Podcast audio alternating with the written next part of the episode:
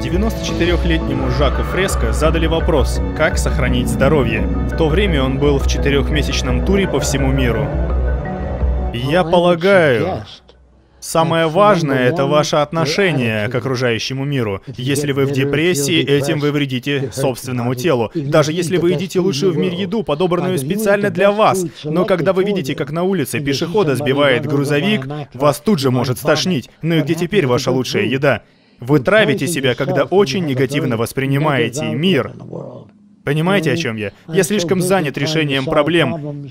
У меня просто не остается времени, чтобы чувствовать себя плохо из-за того, что мир такой секой. Вот смотрите, если бы я воспринимал мир как Герберт Уэллс, он верил, что мир должен быть намного более продвинутым, чем в его дни. И он прожил меньше, чем мог бы.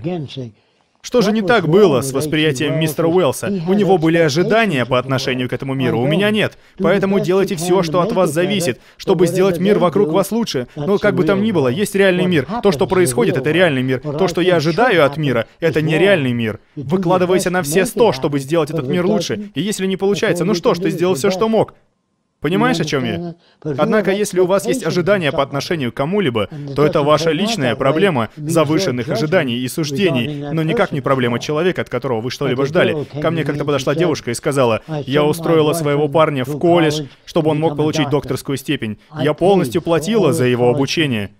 А потом он сбежал с моей лучшей подругой, и они поженились. На что я ответил, тебе очень повезло с этим сукиным сыном, ведь погляди-ка, ты избавилась от плохого парня. Твоя способность оценить человека, вот что не сработало, парень тут ни при чем. Он ведь был сукиным сыном с самого начала, но ты не смогла это определить. Поэтому нам необходимо научиться не переоценивать людей. Я хочу, чтобы вы научились это делать, ведь это поможет вам составлять более верные суждения о человеке. Понимаете, что я имею в виду? Не окружающий мир вредит вашей форме, а ваши завышенные ожидания.